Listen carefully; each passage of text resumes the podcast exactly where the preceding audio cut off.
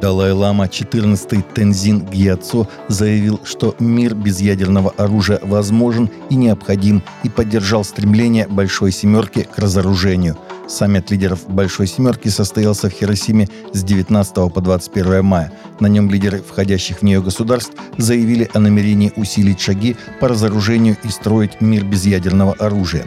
Я искренне приветствую недавнее заявление лидеров Большой Семерки на саммите в Хиросиме, Япония, содержащее призывы к миру без ядерного оружия. Это совместное заявление отражает тот факт, что мы живем во все более взаимозависимом мире и представляет собой возможность сделать 21 век эпохой мира и сотрудничества. Как убежденный сторонник полной демилитаризации и уничтожения всего ядерного оружия, я твердо верю, что это благоприятное начинание – Мир без ядерного оружия необходим и возможен, говорится в заявлении Далай-ламы, опубликованном на его сайте.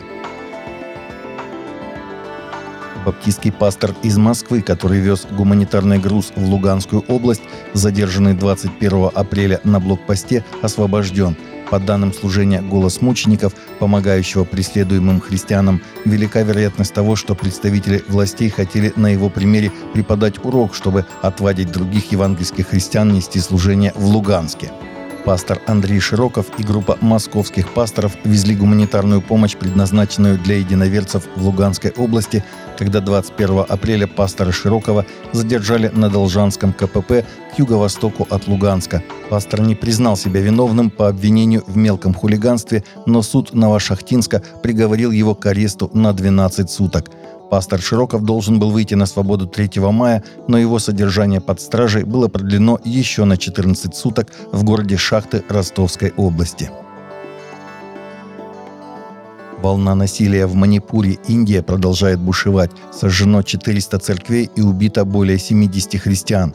Согласно в Крестьян Пост, ответственность за насилие несут представители преимущественно индуистской общины Мэйтей, Арамбай, Тенгол, также известной как чернорубашечники – как сообщает в Indian Express, более тысячи единиц оружия и 10 тысяч патронов были украдены из полицейского колледжа Манипура, двух местных полицейских участков и лагеря батальона АРБ в Импхале членами этнической группы Мэйтэй в течение первых нескольких дней насилия. 73 человека, 64 из которых были жителями христианских племен, были убиты. 200 человек получили ранения. Более 1700 жилых домов были повреждены, разрушены или подожжены. В результате беспорядков 50 тысяч человек были вынуждены покинуть свои дома. Среди пострадавших было около 35 тысяч человек, принадлежавших крестьянским племенным общинам. Подросток из провинции Альберта, Канада, который недавно был арестован за раздачу Библии, утверждал, что он продолжит публично делиться своей верой – по данным Five 16-летний Джош Александр, как сообщается, был арестован в прошлую среду после стычки между ним и его сторонниками и группой недовольных. Сегодня на меня надели наручники и посадили в автозак за то, что я предлагал студентам Библии на общественном тротуаре в Калгари, написал Александр в соцсети в прошлую среду. Меня отпустили и сказали, что если я вернусь, то буду арестован и обвинен. Я продолжал раздавать Библии, заявил он, ибо я не стыжусь и Евангелия Христова. Если вы сожжете церковь, то никто вас искать не будет, а если раздадите Библии, тут же арестуют. Мы больное общество, заключил молодой евангелист.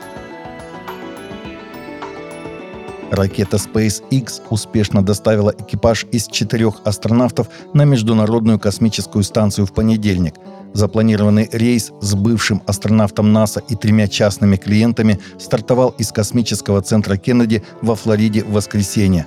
В составе гости из Саудовской Аравии, в том числе первая женщина-астронавт королевства.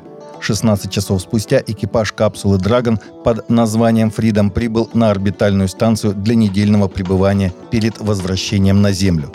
Благодаря стыковке Фридом на высоте 270 миль население космической станции составляет 11 человек, представляющих не только Саудовскую Аравию и США, но и Объединенные Арабские Эмираты и Россию. Это показывает, как космос объединяет всех, сказала первая женщина-астронавт Саудовской Аравии Раяна Барнави.